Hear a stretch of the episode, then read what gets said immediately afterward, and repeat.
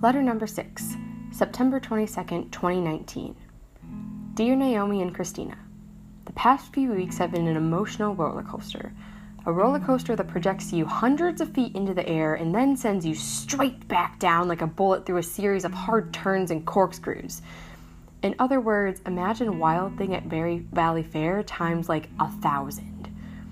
As you both know, I left for college indecisive and nervous about one thing crew the epitome of New England athletics, and at Wellesley College, the most intense sport. Getting up at 4 a.m. and going to bed at 9:30 are compensated with the sunrise over the Charles River each morning. Each day full of friends and accomplishing crazy workouts with a team, weekends full of all-day regattas summed up with a place on the podium for all your hard, for all your hard work. Running from practice to class, back to the gym, to class, to dinner, to bed, trying to fit in a nap, and then laughing at the sheer exhaustion you feel. At least these were the moments that kept me in crew. Somehow I just kept going and going and going until my entire first year of college was finished. And that's what I wanted, right? To get through the first year as fast as possible. But what do I have to show for it? A Wellesley Crew t shirt? Rowing technique? Calloused hands? New muscle? Crew took up so much of my time that I used it as an excuse to stay away from other clubs, organizations, and jobs, simply feeding into my fear of being more outgoing. Crew teams have an interesting dynamic and relationship between teammates, and the Wellesley crew is no exception. You see these people every day at their best, their worst, in tears, and in complete happiness. And just like other sports, the crew team has a couple underlying stereotypes that run deep in its veins. Were my best friends here on the crew team? No. Well, okay, one of them was, but she left last year to focus on other things, so that t shirt or muscle wouldn't be all she had to show after four years.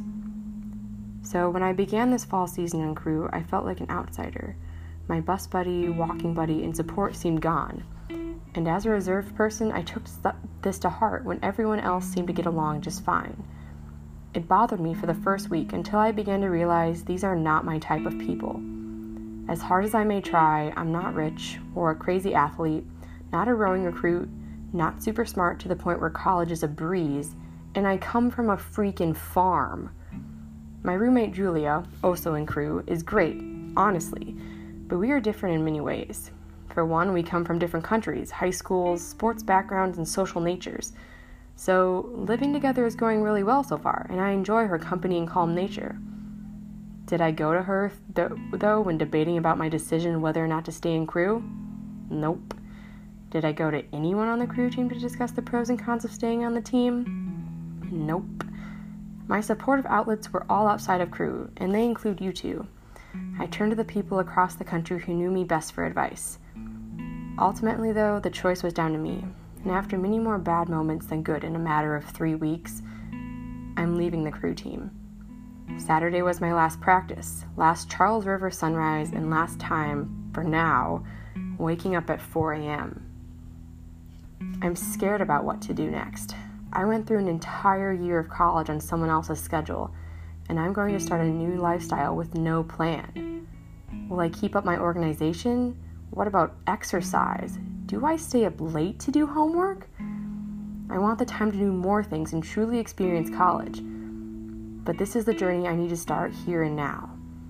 I'm anticipating the stress and the breakdowns, but I am so, so, so optimistic about finding a new schedule, routine, interest, new me. All right, none of the sappy, sappy stuff. Let's move on to a much more fun topic chemistry. Yes, that's right. I am once again learning to recognize the elements of the periodic table, familiarize myself with the energy levels of electrons, and that Avogadro's number does not equal avocados. Dr. V, my professor, is one eccentric scientist and lecturer. She is literally Mrs. P, but crazy about chemistry, and if you don't get something, well, she'll help you, but you could try harder. Anyway, last week we were discussing nuclear chemistry and nuclear power plant waste.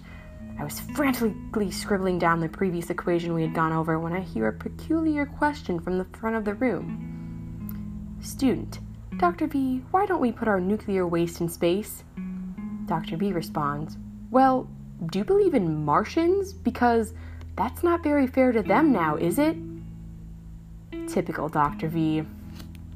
Also, guess what I saw this weekend?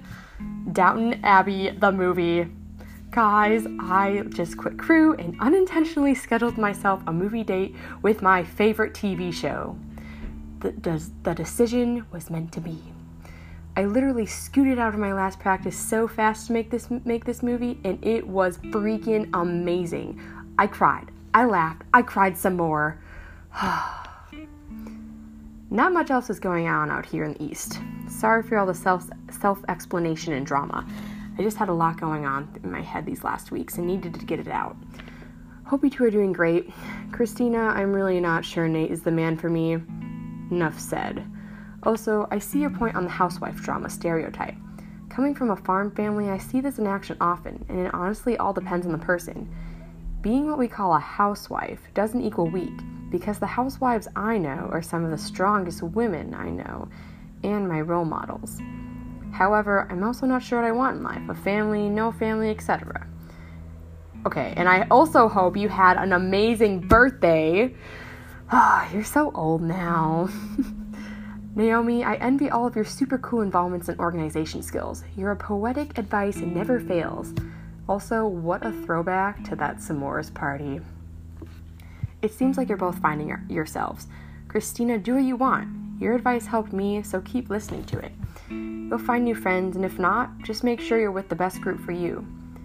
Naomi, keep forcing res- residents to live under sad marshmallow door-, door tags as a reminder that everyone is unique. Is that the play? Did I get it? Anyway, I'm keeping that food truck idea on the brain. I think all of your ideas are a little spontaneous, but extremely worthy causes. Keep pursuing them. So here's to living spontaneously with no life plan and finding ourselves along the journey. Miss you lots, Anna.